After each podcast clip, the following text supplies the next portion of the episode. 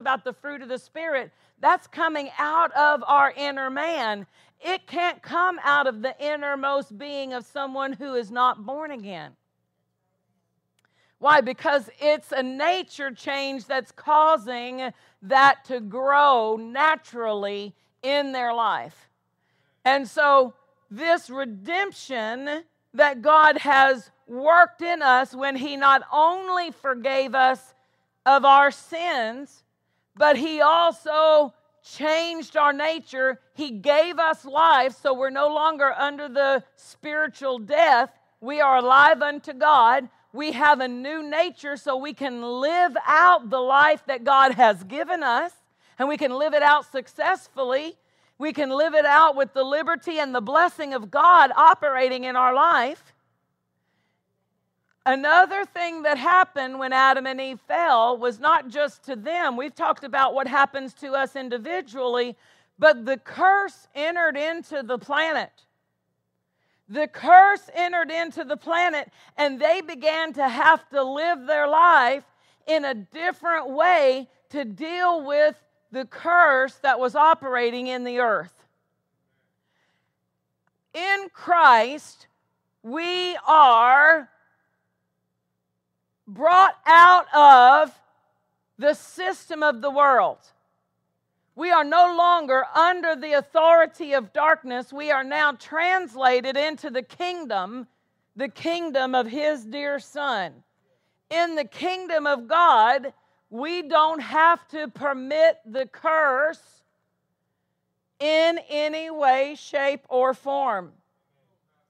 We, do, we can live a kingdom lifestyle with kingdom benefits, with kingdom foundations, and kingdom results in our life. We're not subject to the curse. Amen. Just because we live in the cursed earth doesn't mean our house has to fall under what the curse is doing. Our family doesn't have to fall under control of what the curse is doing. The curse can do what it does, but not in my house.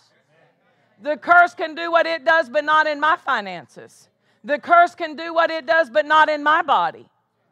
Why? Because we're authorized in Christ to resist the curse and to, and to, to authorize the blessing.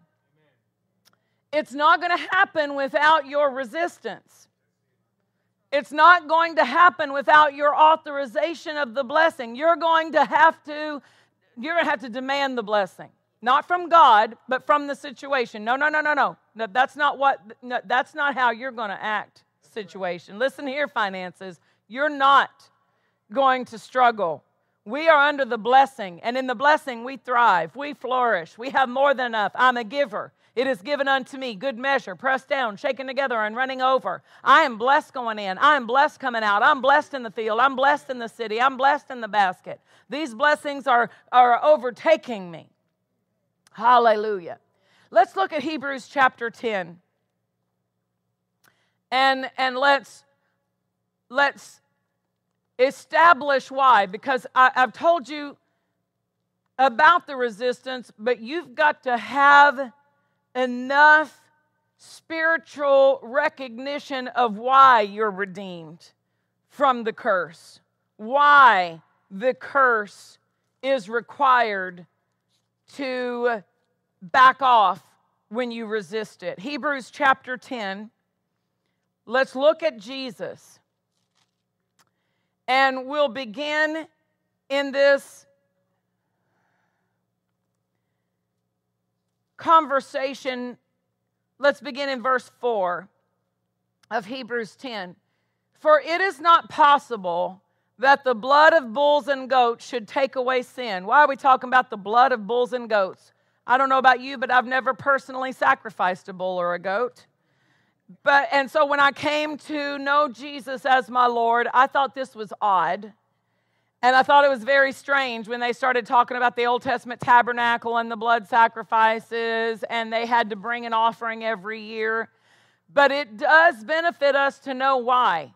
Remember what I said God had to cover Adam and Eve with the animal skins, that's the first reference to bloodshed, to the blood being shed to cover their sinful condition. Cain, his offering wasn't received, Abel's was. Why? Abel brought a blood offering, and that's what God had instructed, evidently. We know that God instructed further in the new in the Old Testament to bring sacrifices of blood. That's what gives me the the indication that that's what he instructed of, of Abel. We don't have specifically, but he said, if you would do well, you would be accepted to Cain. And what Cain brought was the first of his flock. He brought of the blood, and that blood is something we see in every offering of people who were interacting with God in a covenant relationship from that point on. Noah, the very first thing, Noah took more than just two of every animal. Noah took two of every animal and all of the acceptable sacrifice animals. He took enough so that when the, when the ark landed again, I have offerings to give. That talk about offering preparation right there. I've got to make room for two of every animal, plus, we got to have room for our offering animals because we're not going to come out of this storm without something to honor God. And the very first thing he did on that, that, that earth after the waters had, sub, had subsided was offer a sacrifice to the Lord. So when he said, It is not possible that the blood of bulls and goats should take away sin, God had been practicing the lesson of substitution with his people for, for years. Since the time he brought them out of Egypt with the blood of the Passover lamb. He had continually practiced that blood lesson of substitution. So every time they took their lamb and went to the tabernacle, they, they, they, they raised this lamb. That lamb was born in their flocks most of the time. They, uh, in, in a general setting, they would take of that lamb and lambs are so cute. I mean, lambs are just so sweet and so cute. And you just want to cuddle them. And so the innocence is displayed in that lamb. And they would take that lamb, and as that lamb gave its life, they practiced that lamb is dying for me. That lamb is dying in my place. That lamb is suffering the punishment I deserve. Do you see that they were practicing the lesson of substitution in my place? And so the lamb of those animals, or the blood of those animals, was not sufficient. It was not powerful enough to remove sin, it could only cover their sins. It was a placeholder, it could only cover their sins. And so they were in this, and they were in this cycle because their nature hadn't changed. They were still sinners by nature, and they were bringing their offering to cover their sin each year, knowing that I've got to come back next year and cover my sin again. And every year I'm going to have to have this substitute to cover my sin because there's nothing I could give to God. It's this lamb He has given me. The life of that lamb, God created the life of that lamb. Do you see? The life is, is this is something God has given me that substitutes and takes my place and covers my sin. And so, John the Baptist he, he makes a declaration, and we think, "Ooh, how that isn't that just a great thing?" But the people were like, "What is he talking about? Behold, the Lamb of God who takes away what takes away. I haven't seen blood that takes away. Uh, blood covers sin. What do you mean cover? Takes away. Takes away sin. The the Lamb of God who takes away, removes completely. So when he says, It is not possible that the blood of bulls and goats should take away sin, wherefore means that is why. That is why when Jesus, when he comes into the world, y'all, we have the words of the Son of God as he laid down his omnipotence, as he set aside his omnipresence, as he as he divulged himself of his omniscience and said, Sacrifice and offering you wouldest not, but a body have you prepared for me. Hallelujah. Hallelujah. In burnt offerings and sacrifices for sin, you have had no pleasure. Can you underline no pleasure? No pleasure. God wasn't pleased.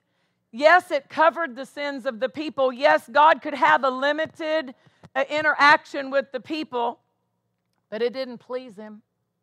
It wasn't what he desired. It wasn't the relationship. You remember the example I used a few weeks ago of what it's like to visit, visit a loved one in a prison?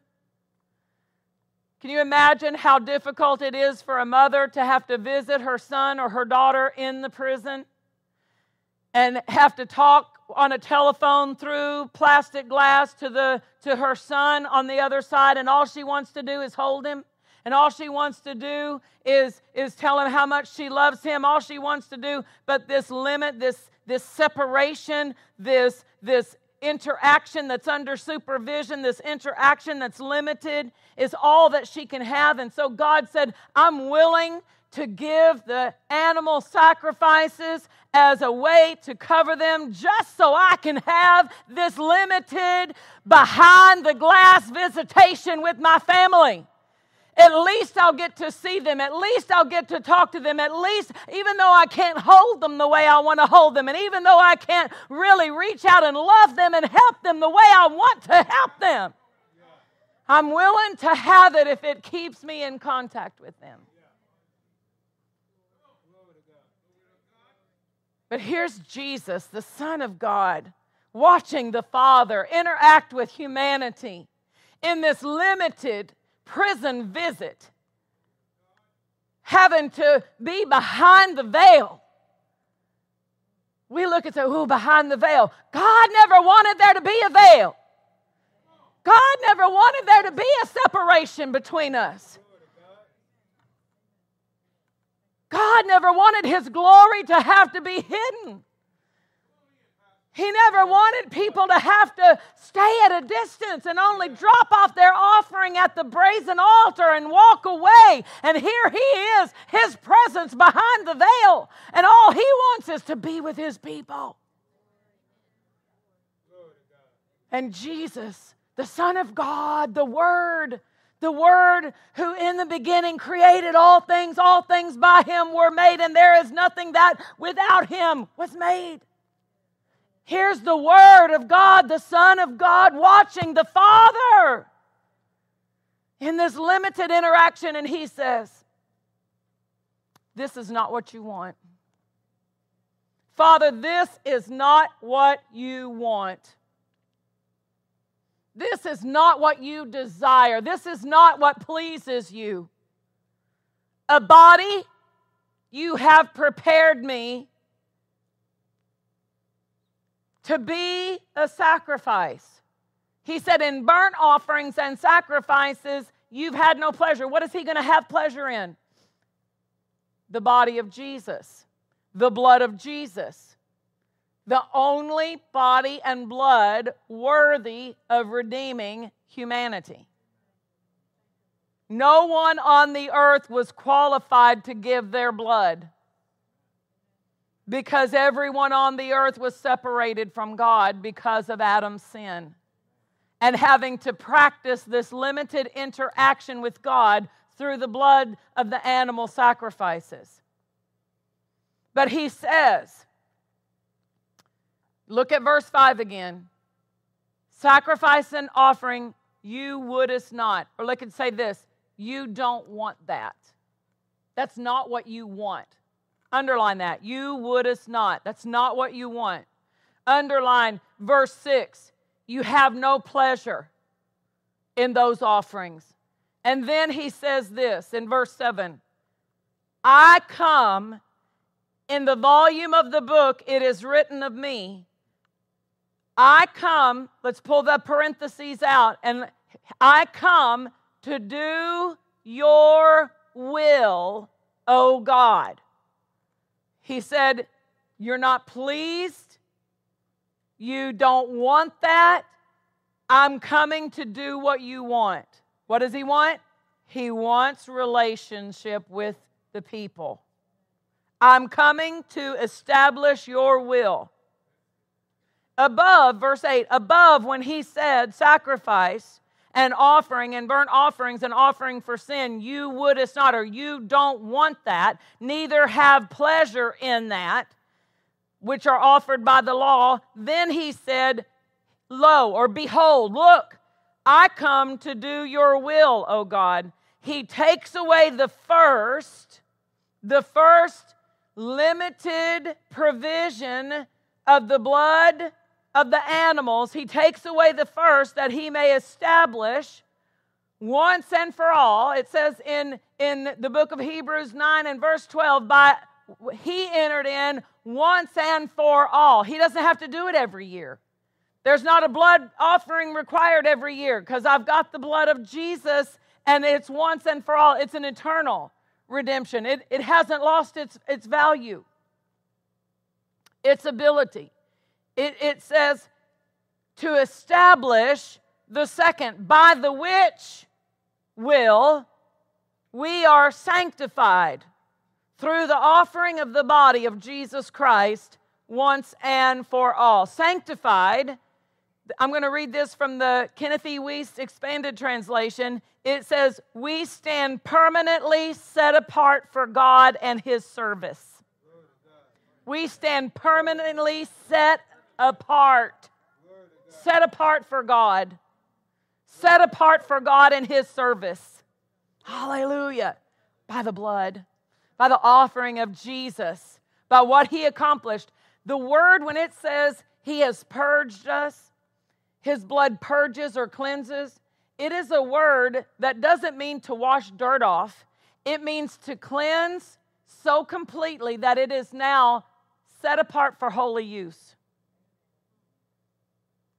The blood of Jesus cleanses and purges so completely that you are now worthy of serving God because of the blood. You're acceptable in the presence of God. Nobody's going to stop you at the door and say, You need to work on some things. We all need to work on some things, but that's not stopping me from His presence. That's not stopping me from His presence. I've been sanctified by the blood, not by anything I did, but by everything He did. We stand permanently set apart. So, this is our redemption. Look at Galatians chapter 3 and verse 13. I love to cook for hungry people.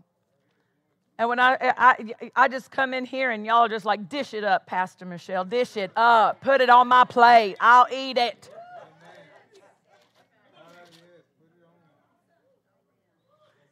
Galatians chapter 3, verse 13 Christ has redeemed us from the curse of the law, being made a curse for us. Now, if you only see what Jesus did on the cross as forgiveness of sins, you're missing a major, major part because the, redemption is multifaceted.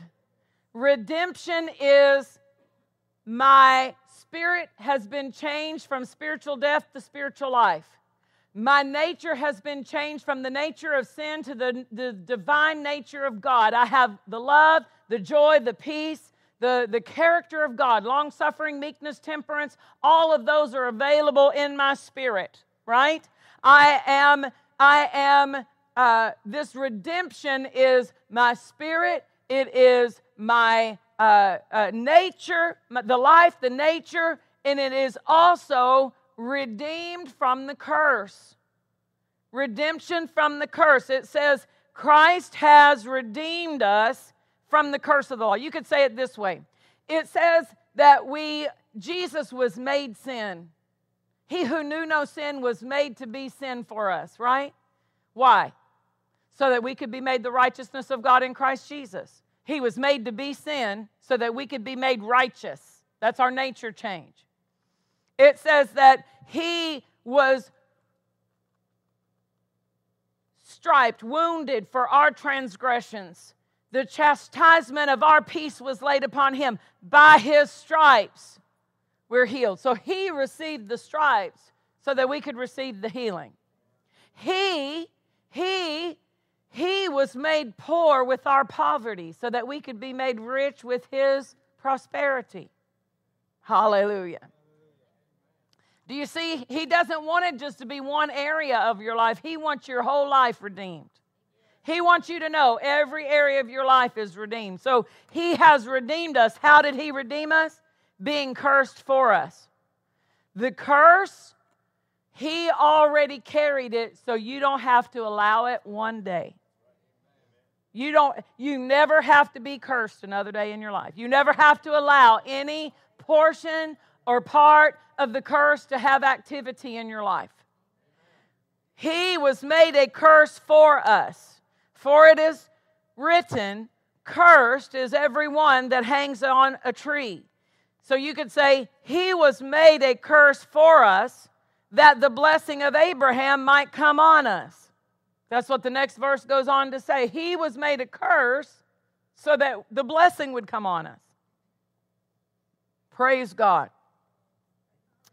I quoted it, but I think we should back up to Isaiah 53 because this is this is what is working in you when you stand in a place of authority against an operation of the curse in your life. You're not just saying it out of well, I know I'm not supposed to be cursed. You're saying it with the full knowledge of how Jesus was cursed for you. I don't have to, if, you know, if somebody, if my husband went and paid something and then I went to pick it up and they said, you need to pay for it. No, I don't. My husband already paid for that. And they would say, well, you know, we want you to pay for it. No, I'm not paying for it. It's already been paid for. Why would I pay for something again that he's already paid for?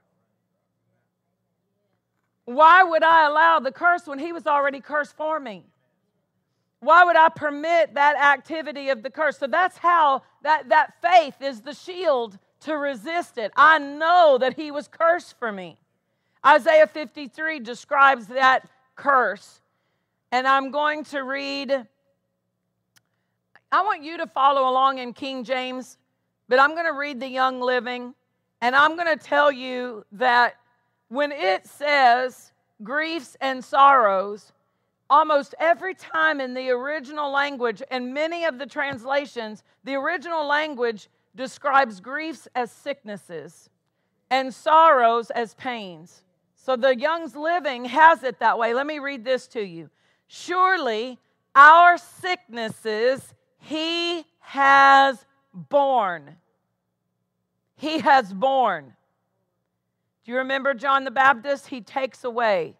Redemption wasn't just the sins, but everything sin brought with it. Everything, everything sin brought with it. Our sicknesses he has borne, and our pains he has carried them. And we have esteemed him plagued, smitten of God, and afflicted. Do you know what that means?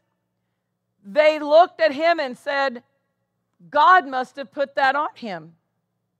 They looked at him and said, God has struck him. Isn't that what some of them said around the cross? He must have blasphemed.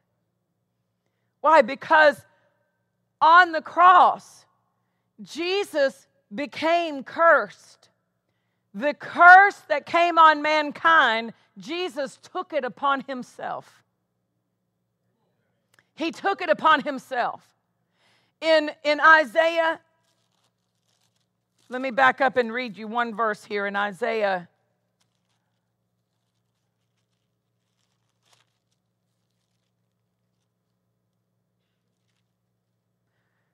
Chapter 52, verse 14. As many were astonished, which is another an old an old Latin word for astonished. As many were astonished at you. Astonished. And in, in the original language, it means they were so disgusted and repulsed and grossed out. They were so repulsed. It's like they were looking at the cross, and all of a sudden the curse came on Jesus, and the women began to gag. Like, oh, I'm going to throw up just by looking at that. Right? It was so repulsive. What he looked like when the curse came on him, it astonished. They were, oh, he must have cursed God. He must be smitten of God. God is striking him. He must have done something. He must have cursed God. As many as were astonished at you, his visage or his appearance was so marred more than any man, and his form more than the sons of men. When did that happen? On the cross, when the curse came on him. When the curse came on him, it marred his whole appearance. Have you ever seen somebody who lived a rough life? Like, ooh. Can you imagine what it was like in that moment when the curse in one moment came upon the body of Jesus? That curse of humanity, that curse that entered in with sin, that curse, he was cursed. And it caused people to cover their faces. And it caused people to be so disgusted by what they saw that they thought God was striking him. We esteemed him stricken, smitten of God, and afflicted. But he was wounded for our transgressions. The, the Young's Living, I'm going to go back to go, go back to it. It says, He is pierced for our transgressions, bruised for our iniquities. The chastisement or the punishment of our peace, the punishment necessary to obtain our peace, is on him, and by his bruise there is healing to us. By his bruise is, is the word wound. What happened to Jesus' back? It was so extreme that each of those lashes di- bit into the flesh and just dug out more and more flesh until those 39 lashes were one huge gaping, bleeding, massive wound. And by that wound, they weren't little bruises, little, little welts. No, his skin was ripped off his back, muscle and flesh was ripped off his back. Blood was pouring out of the wound of his back. By that wound, by that massive bleeding, gory wound, that holy wound, that holy wound, by that wound, we are healed. By his wound, there is healing to us. There's healing to us. Hallelujah. The same power that removes sin removed the curse. These are all, sickness is part of the curse is part of the curse. Poverty is part of the curse. All of those things associated with the curse, I'm redeemed from all of them. I don't have to choose. I don't have to be selective. I don't have to say, Lord, if you'll just heal me, I don't care if I'm poor the rest of my. I don't have to make any deals like that with God. I don't have to, to sacrifice financial stability to be able to talk God into doing something for me physically. No, He has redeemed my life from all destruction. All destruction, I'm redeemed. So I want to show you one picture. Do I have time? Oh my, I can do it. I can do it. Tell your neighbor, she can do it. Leviticus, Leviticus chapter 16. He, God gives us a picture in this chapter to illustrate so that we can see what the Old Testament people were practicing. We have this in reality in Christ. Leviticus 16, and I'm going to start in verse 5. God is instructing Aaron. Uh, this was right after the death of Moses. Uh, or uh, the Lord spoke unto Moses after the death of the two sons of Aaron. And so he's telling uh, Moses uh, what to instruct Aaron to do about the offerings in the tabernacle.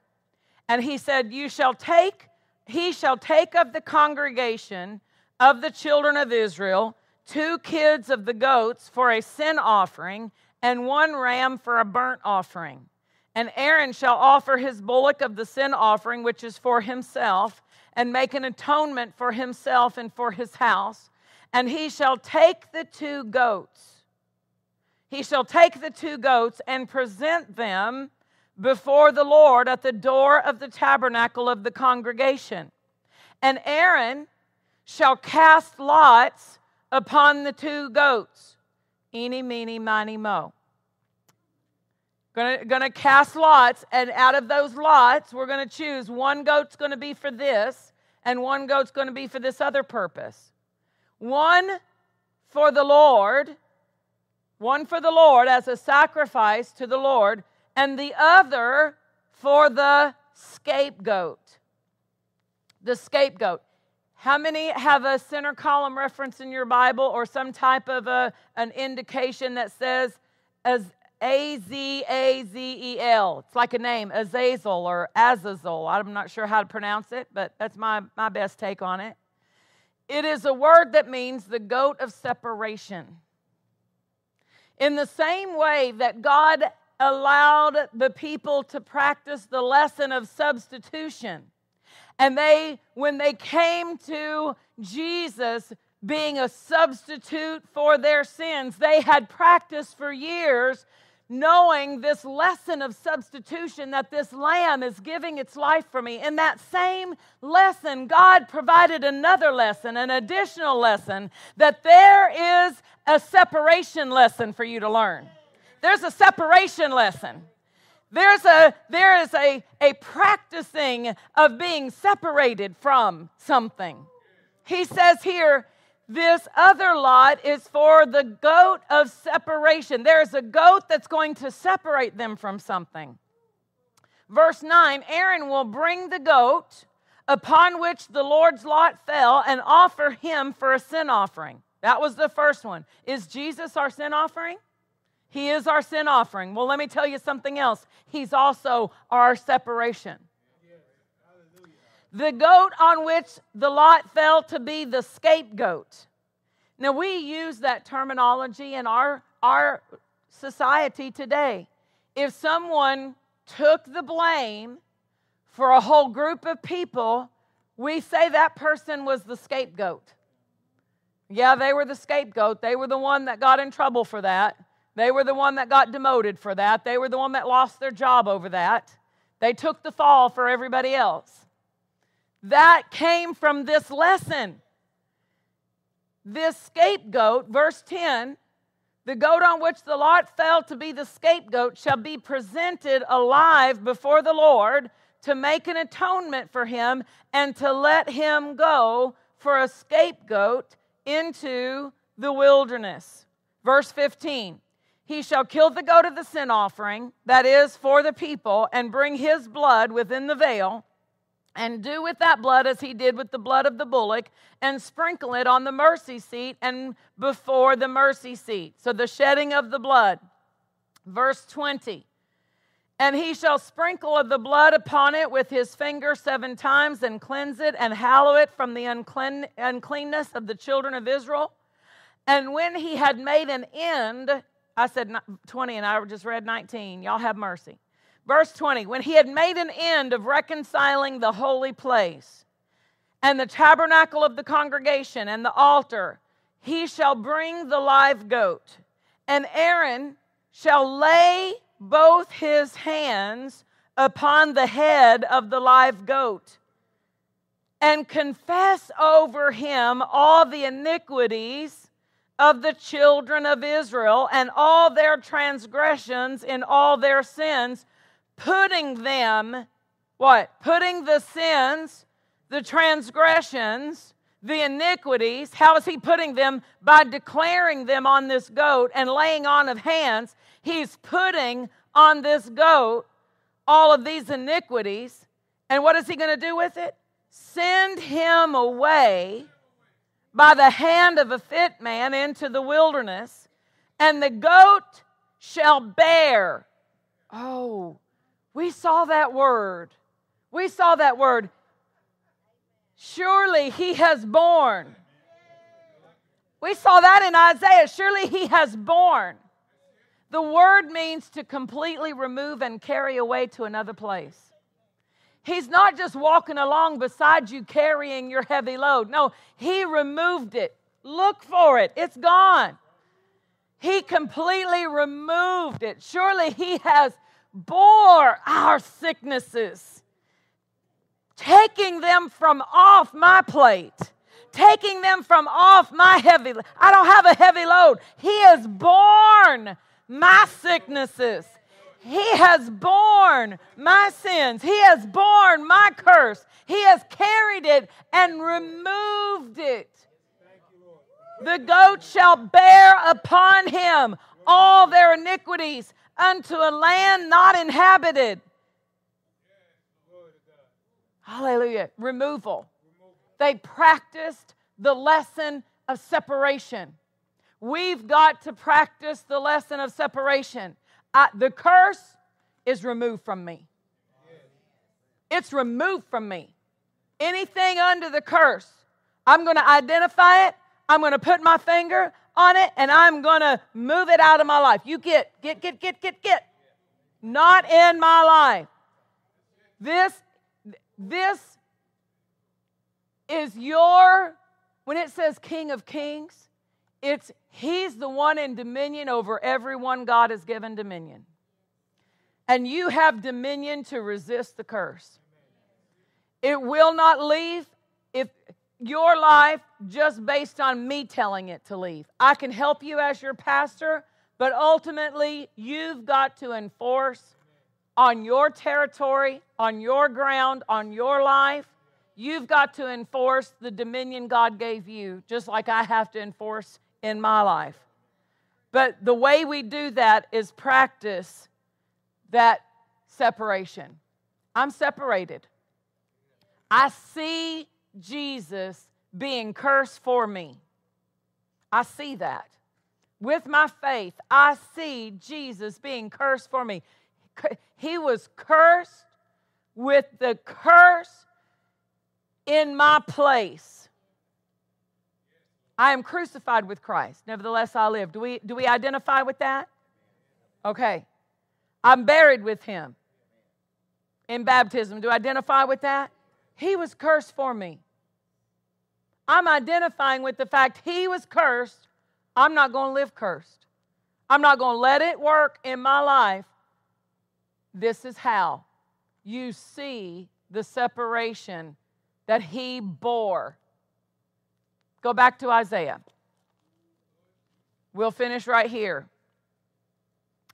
Now, we saw in chapter 53 in verse 4 that he bore our sicknesses. And the word means to completely remove and carry away. Verse, oh, let's just begin in 9. He made his grave with the wicked and with the rich in his death, because he had done no violence, neither was there any deceit in his mouth. Yet it pleased the Lord in burnt offerings and sacrifices for sin, you've had no pleasure. But I've come to do your will, a body you have prepared me. It pleased the Lord, it pleased the Lord to bruise him. It pleased the Lord. The word bruise means to crush completely, to disintegrate, to break into pieces. it pleased the Lord to break Jesus into pieces. It wasn't the breaking into pieces and watching Jesus suffer that pleased him, but the result of the suffering that pleased him. It pleased the Lord to crush him, to bruise him. Why? He hath put him to grief. And the original also says, He has made him sick. I believe the Young's Literal probably says it that way. I've got it here in my notes. He has, it, it pleased the Lord to crush him, to bruise him. He has made him sick. Why did it please him? When you make his soul an offering for sin, he will see his seed, prolong his days, and the pleasure of the Lord shall prosper in his hand. You are the pleasure of the Lord. Your, your relationship with him was worth it to Jesus. It was, God was pleased because you're born again as a result of it, because you're a new creature in Christ as a result of his being crushed. You're healed and it pleased God to make him sick so that he could give you healing. Hallelujah. He will see the travail of his soul and shall be satisfied. By his knowledge shall my righteous servant justify many, for he shall bear their iniquities. Therefore, I will divide him a portion with the great, and he will divide the spoil with the strong, because he has poured out his soul unto death, and he was numbered with the transgressors, and he bare the sin of many. There it is, the complete removal. The sin and the curse that came with the sin, the sin and the spiritual death that came with the sin, the sin and the all all of the destruction associated with it, he bore it so that I could be free. So that you could be free. I'm not under the curse. I'm not under the curse. For Jesus has ransomed me. For sickness I have health for poverty wealth because Jesus has set me free. I'm not under the curse. I'm not under the curse because Jesus has ransomed me. For sickness I have health, for poverty well, because Jesus has set me free. Can we sing it one more time? I'm not under the curse.